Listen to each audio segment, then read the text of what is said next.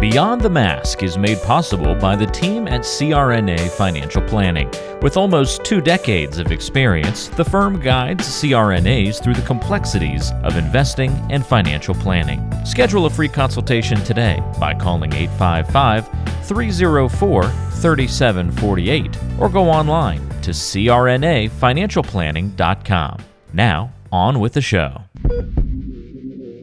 Welcome to Beyond the Mask Innovation and Opportunities for CRNAs with Jeremy Stanley and Sharon Pierce. We know you spend your day caring for your patient's best interests. On our show, we want to care for you. Join us as we leave the operating room and learn the latest in the CRNA industry. Beyond the Mask starts in 10, 9, 8, 7, Welcome to Beyond the Mask. I'm Jeremy Stanley, and I've been working with CRNAs for over 23 years, and I'm married to one. And my co host is Sharon Pierce. Sharon's a practicing CRNA for 20 plus years, past president of the AANA, the NCANA, and has held many other leadership roles. In fact, a lot of our listenership know Sharon personally or know who she is. Our goal with every episode is to educate and enlighten CRNAs. And today we've got a special guest. Don't you think so, Jeremy? Oh, I think he can be pretty special. Yeah, well, he is special, and we're not defining special.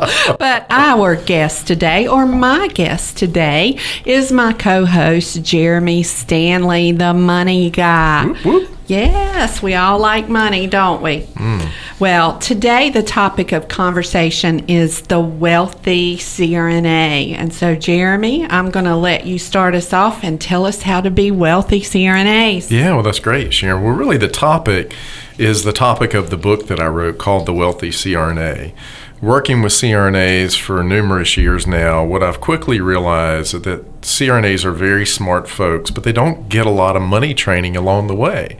Sharon, when you were in nursing school, did they teach you about this stuff? Not at all. Of course, Jeremy, you've got to remember when I graduated from nursing school, I went to work at Wake Forest in ICU, and if I would have been a cigarette packer, with RJR, I would have made more money mm, than absolutely. I made as a college educated nurse. Yeah, well, sad. you know, what we find is that most people just don't get the training on this that they actually need. So that was one of the reasons for the book, and one of the reasons we love working with CRNAs is to help them with these financial decisions that they've got to make. You know, Sharon, CRNAs make good money. And yes. I, I, tell folks that all the time. It's a great career. You make good money, but you don't make Warren Buffett money. No. You know, and unfortunately, a lot of CRNAs try to live above their means. They go out and they buy the brand new BMW. They're living in an $800,000 house. They're living the lifestyle, and they're not doing the things they need to do to become financially successful. And I'm not saying every CRNA is mm-hmm. like that, but we do see those occasions. Maybe they're married to another CRNA. There you go. They're, Double your income. That, that's Absolutely. it. Absolutely. You know, many of you might have heard me ask this question before, and that is, you know, what is your career really worth?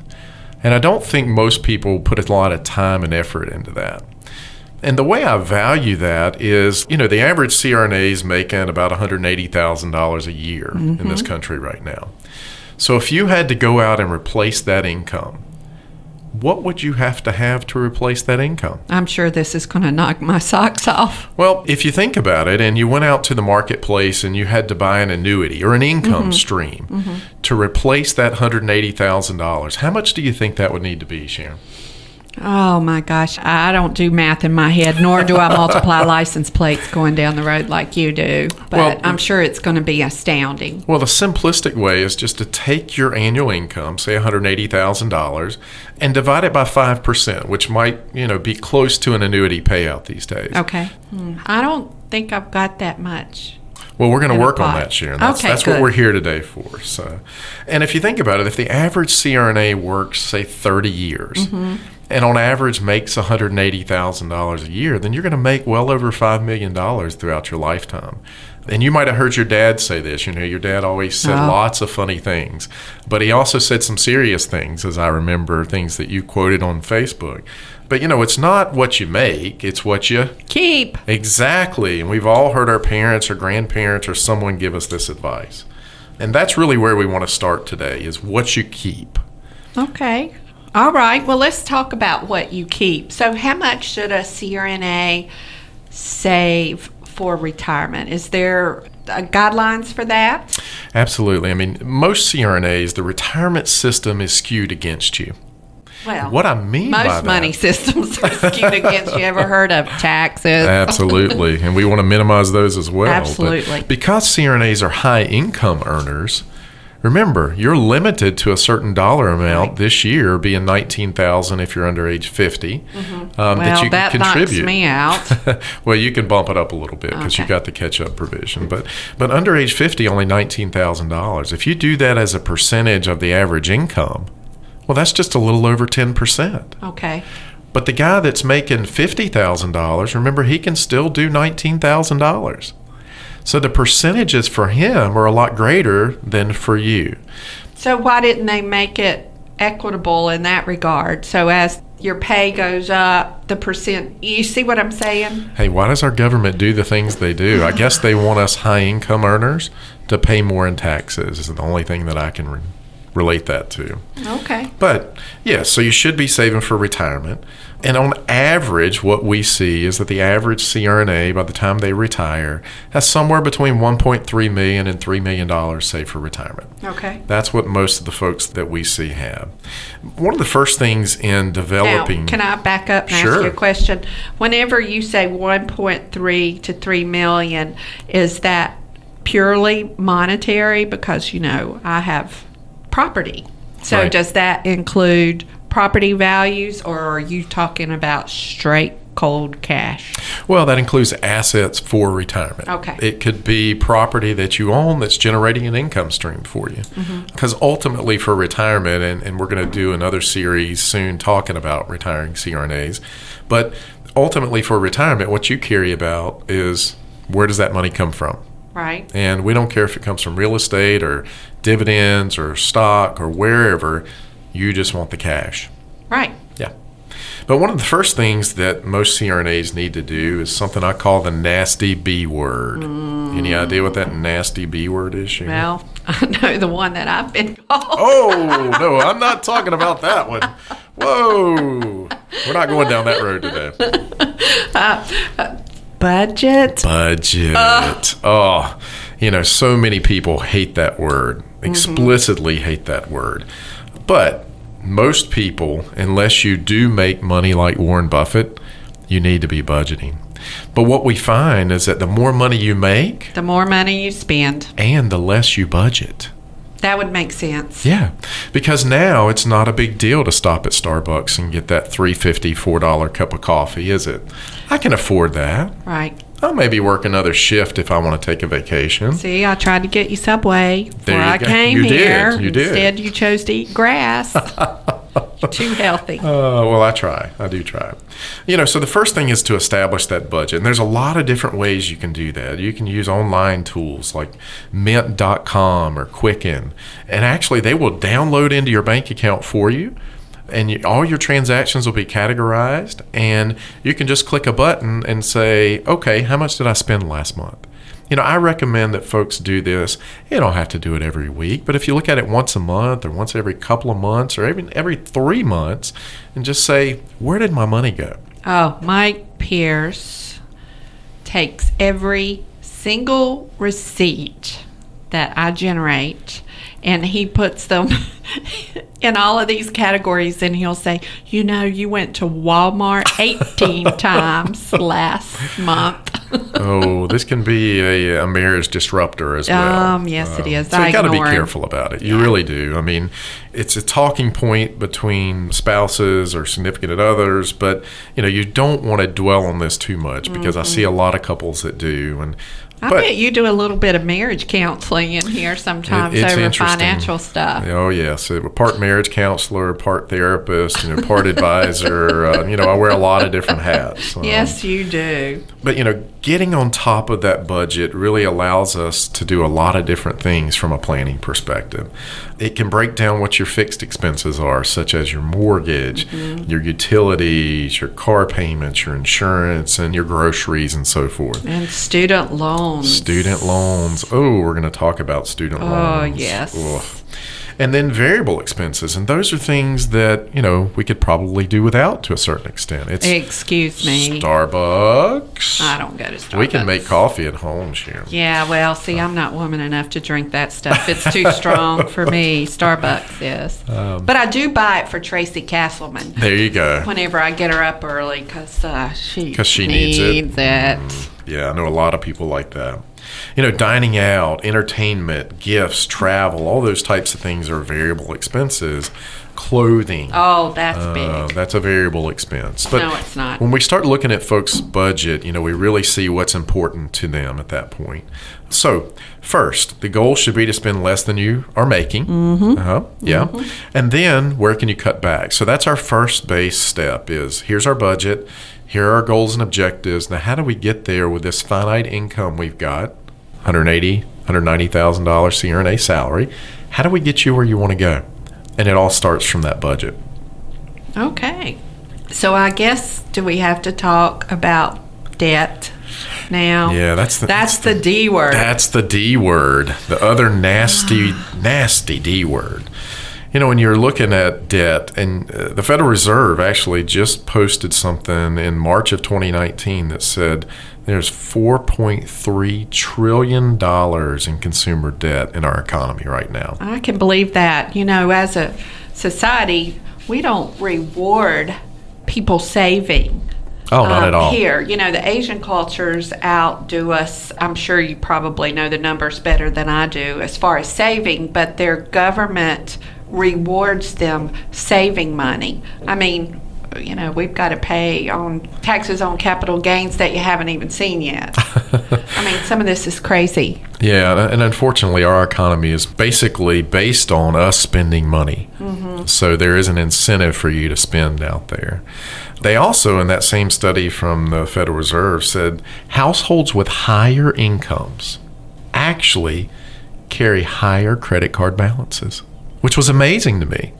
It's hmm. almost oxymoronic in a way. The more money I make, the more I spend and the more credit card debt I had. In fact, they had an average of about $7,800 in credit card debt. Isn't that wow. amazing? Yeah, it really is. Even though I do use my credit card for everything, but I pay it off That's because I use the points. Pierce and I, every IFNA meeting there's been, I've never paid for a plane ticket because I use the points to get us there. And that's a smart way to use debt. Say that one more time. That's the smart oh, way my God. to use debt. Yeah. Mr. Michael Pierce out there. Oh no, it's my credit card. oh, he doesn't know about that one. Shh. Just disregard that. Oh yeah, he sees the bills. He goes through it line by line. So there is a difference between good debt and bad debt. You know, about 77% of all households in America have some form of debt. 77 77%. Okay, and that would include mortgages, anything. Right. Okay. Right. Well, that yeah. makes sense. But, you know, one of the ones we see with our, our CRNA folks and our SRNA folks is student loan debt. Yes. And unfortunately, that is a big problem for SRNAs graduating these days. On average, what we see right now is over $150,000 in student loan debt when they graduate. That's a lot, but I will say that their ROI on that is very good. My daughter, who is a lawyer, graduated with that much student debt, and her ROI is nothing. Oh, no doubt. Like that. Though she did marry a CRNA. Hey, so there you go. Helps. Hey, I did the same thing. Yeah. You know, she's we've got good taste, right? That's it. But you know, Sharon, that 150 was really before the DNP was in full swing. So now we've added more time onto this Another equation. Year. Yeah.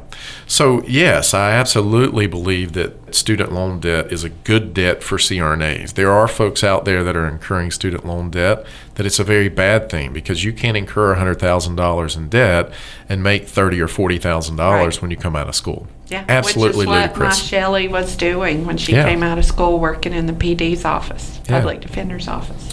So you know that is an issue that needs to be dealt with. You know, the other thing is credit card debt. And credit card debt, as we said earlier, for folks that are high income earners making more than 138,000 is about $7,800, whereas on average in America it's about $5,300. And credit cards that aren't paid off, for the most part, are bad debt. Right. You know, and we really need to talk about that a little more. And and in fact, people have more than one credit card on average. We're all carrying over 3 credit cards in our wallet right now. I do that, but they have zero balances on them. But it's like just in case. Now, let just me ask you a question does that hurt you to have credit cards that have a zero balance? Because whenever you go to get a loan, doesn't that hurt you in some it, manner? It can because you know you've got a certain amount of credit that you're allowed to have. Okay. And if you've got one credit card that has a ten thousand dollar line of credit out there, and another that's got eight, and another that's got fifteen, Ooh. that's all part of your amount of credit that you're allotted. Wow. So yeah, you've got to think about things problematic because I have a Marriott card that I'll use whenever I'm staying at Marriott's. I have another card in case I don't want to fly American because mm. my other one is American. So I have all these cards. So I might need to rethink that. Well, and the other kicker about credit cards is right now the average interest rate in America is 16.86%. For a credit card. For a credit card. Well, that's a lot better. It used to be about 21, 22. It did, but think about that. That's a lot. And then you get half percent on your money that you saved. Yeah, exactly.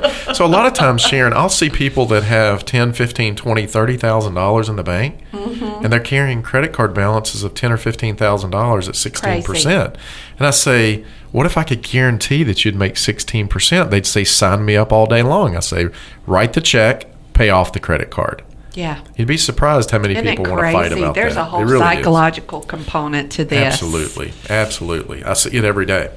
You got personal loans, auto loans, your mortgage. You know, one of the first things when we meet CRNAs that have a lot of debt is getting a debt restructuring mm-hmm. plan. And one of the ways that we do that, and maybe some of our folks are Dave Ramsey fans, but Dave kind of coined the phrase debt avalanche. Oh, yeah. Oh, yeah. So, and basically, what you're doing is you're paying off your debt by paying the highest interest rate first. Right. Okay. And that's a great way to do it. So, a lot of times, if we've got younger CRNAs who've just graduated and maybe they've got, you know, a hundred and some thousand dollars in student loan debt, a couple of credit cards, you know, maybe they've even got a mortgage, our goal is to get them to give us two extra shifts a month. Mm-hmm. Okay. Right. So if they'll give us two extra shifts. Well, that's a good way of looking at it. Yeah, beyond and above regular time that you're working, give us extra two extra shifts. What we do with that is then we kind of do this debt snowball. The avalanche really says pay off the highest interest rate 1st mm-hmm. Well, and that's probably the best way to do it financially speaking. But sometimes psychological, that's not the best way to do it. Right. Because now you're paying, you're paying, you're paying, and your highest interest rate might be your largest balance, but you're not getting anywhere. Right. So if we take. Back to the psychology. Back to the psychology of this. Mm-hmm. So if we, for example, had a $6,000 credit card and that was our lowest balance, then with two extra shifts a month, we just say $1,500. In four months, we've got that credit card paid off. You see progress and then we kind of move on to the next lowest and then the next. So, you know, we do this example, and we've got somebody who's got hundred thousand dollars in student loan debt, a couple of credit cards of fourteen thousand, and then they owe two hundred twenty-five thousand on their mortgage. Working two extra shifts, giving an extra fifteen hundred dollars, Sharon, we can get them debt free in a little over eight years. Mm-hmm. You know, and that's kind of the goal. Can you imagine if you had no debt and you were a younger CRNA coming out of school and eight to 10 years from the time you graduated, you had zero debt? Wow. Imagine what life would be like. Well, it's amazing. I think I've passed that threshold just a little bit. So that's that's a lot about debt. So back to your earlier talking about retirement. Ah, okay. Well, let's talk about it. And I guess CRNAs kind of get started a little bit later saving because you're continuing to go to school. I mean, I graduated from anesthesia school when I was 29, and I was the second youngest one in my class. So I would assume that I was an anomaly in that regard. Yeah, I mean, you know, on average, CRNAs are going to school a little bit longer. You know, you have to have that kind of critical care experience in between nursing school. So, you know, you're coming out, one, with a lot of debt these days, mm-hmm. and two, you are starting a little bit later than someone who just gets a four year degree. Fortunately, CRNAs make more money than the average person out there, so they got some catch up time in there. But as we talked about earlier, the retirement system is really skewed against you as a CRNA because of your income. Right. And that is a problem. So even when we've got younger CRNAs coming out and they say they've got this multitude of debt, we still recommend that they max out their retirement plan. Every CRNA should be putting in the maximum no matter what. And, you know, I tell the SRNAs, what income are you making now? And they say zero. What income are you going to be making when you graduate? 150 $160,000.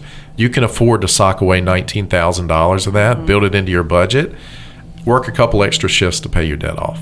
So that's the goal. Okay. So, but one of the main things is taking advantage of that retirement plan you have at work. The 401ks and 403bs. Yes. Because a lot of times they give you a match, right? Right. We call that free money.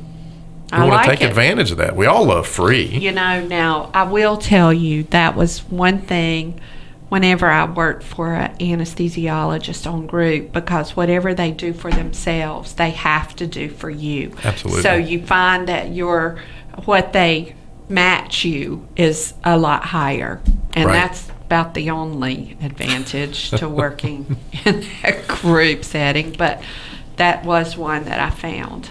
Yeah.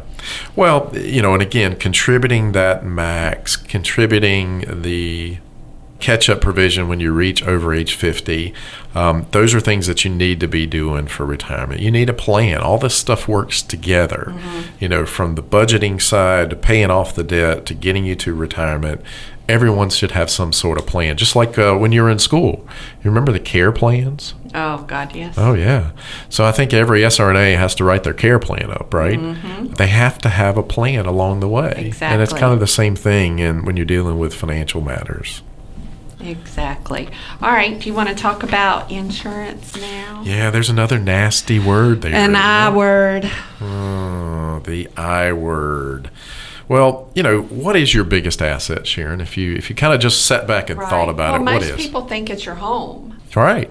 Or their retirement plan. Yeah. Well, I don't think that these millennials think it's their home. They don't even want homes. They see it as an anchor. That's why I sold my big house Yeah. a year ago because they're not going to buy it. They want experiences. They want to travel. They want to do things, and they don't want to be anchored to a house. Yeah, I'm kind of the same way, and I'm not a millennial, but you know, You married I married one. one, though, so I guess uh, by osmosis, I'm getting some of that. And there's nothing wrong with millennials. We are Right. not picking no, we are not. at all. Um, Uh, I had a few of my own. so, hey. so you can you I can kind of vouch for them, it. right? But no, your your home, your retirement plan, none of that is your biggest asset. Your biggest asset is you. Remember, I said in the beginning. Pierce, did you hear that? yeah, Pierce. Remember, Sharon's the biggest asset. Well, he'll take part of that. Uh, well, you know, I, but the ability to do your job, you know, I never really thought about it like that. But you are so right, Jeremy. Yeah. And I think, you know, we've seen a lot of instances where CRNAs have gotten sick or they've come down with cancer or they've been in motorcycle accidents or car accidents mm-hmm. and they rely just on the disability insurance they had at work. Well, not understanding that policy. I mean, you know, that's written all in legalese. They don't actually give you a policy when you've got a group policy. Right. No one knows what that says until you need it Right. and then it's too late. So making sure you understand that. I mean, you've basically got more of a chance to become disabled than you do to be in an automobile accident, to have your house burned down, or actually at most points in your life than you do dying. Mm-hmm. So at age 30, your probability of becoming disabled is a 6 to 1 ratio. I mean, so checking on these things and making sure you've got the right insurance before it's too late is very, mm-hmm. very important. Then, then you've got the other things. I mean, the medical, as you age, long term care. Do I need it? Not everybody needs it, but a lot of people do. You need to know how to fund that. Right. You know, if you're going to spend some time at a long term care facility, which right now, on average, anybody who is 50, 60 years old has got a really, really good chance 40 to 60% chance of spending some time or needing some type of right. long term care. Well, the average is about 3.1 years, I believe. That what that's what it is. It's a little above that for females and a little below that for males. Um, we won't go there. so long-term care, you know, your liability protection, your property and casualty, and then life insurance. You know, how much do you actually need? Right. Unfortunately, that's one of the missold things out there. A lot of insurance agents try to missell life insurance. Well, you've got to figure out what makes the most sense for your situation, and for most people term insurance is the best way to go. Mm-hmm. That's not for everybody, and I'm not want to kind of paint a broad brush approach here, but for most people, we need life insurance coverage to get us to retirement, to get us to when our kids are out of the house, to pay for our kids' college education or our debt. Mm-hmm. But after you reach retirement age, hopefully you've done a good enough job saving that there's no need okay. for life insurance at that point.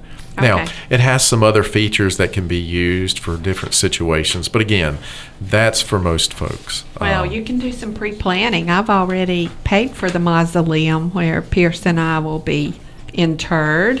Oh, you're going to be there together? Yes, head to foot. It'll Gosh. probably be his feet will be at my head because whoever goes first goes into the mausoleum first, and his family lives forever. So I know, a little morbid, but you know, this is all overwhelming, very thought provoking. I certainly would not want to be you whenever you're sitting here with couples sometimes. And actually, Pierce and I have sat here with you before. But I think that's a wrap. Do you have anything else you'd like to add, Jeremy? Well, not necessarily, but I think, you know, making sure that you have a plan you know, every one of us gets up in the morning and we go to work for a reason. Mm-hmm. What is that reason? Why do we do what we do? That's part of that planning process. You go to work ultimately to make money. Okay, right. you wouldn't go to work if they didn't pay you. I don't Most know. People. I used to love giving anesthesia. I, I would have done it. was a past tense, though. Yes, now, now yes. Not, well, there's a, that's a, the healthcare environment's right? a whole other issue. Right, but ultimately, we get paid for what we do. Right. And that buys us the things we want, gives us the experiences we want. So that's really what this is about is it's your life. Where do you want to spend your time? How do you want to spend your money? What does that future look like? And are you really working towards what you want in the future mm-hmm. or are you just working? Well, what is it they say? We spend more time planning our vacations than we do our retirement. Absolutely. And I think that's because either people don't understand how to do it or they want to bury their head in the sand. Hmm. Could be a little bit of both. Absolutely. There. Well, I appreciate having the opportunity to interview my co host. So thanks for listening to Beyond the Mask with Jeremy Stanley, and Sharon Pierce. If you like our show and want to know more, check out our other episodes on iTunes or Podbean and leave us a review. Share it on social media so we can get the word out. We've not really done a whole lot of advertising, but if you would help us get the word out, we'd appreciate it. Thanks, and until next time.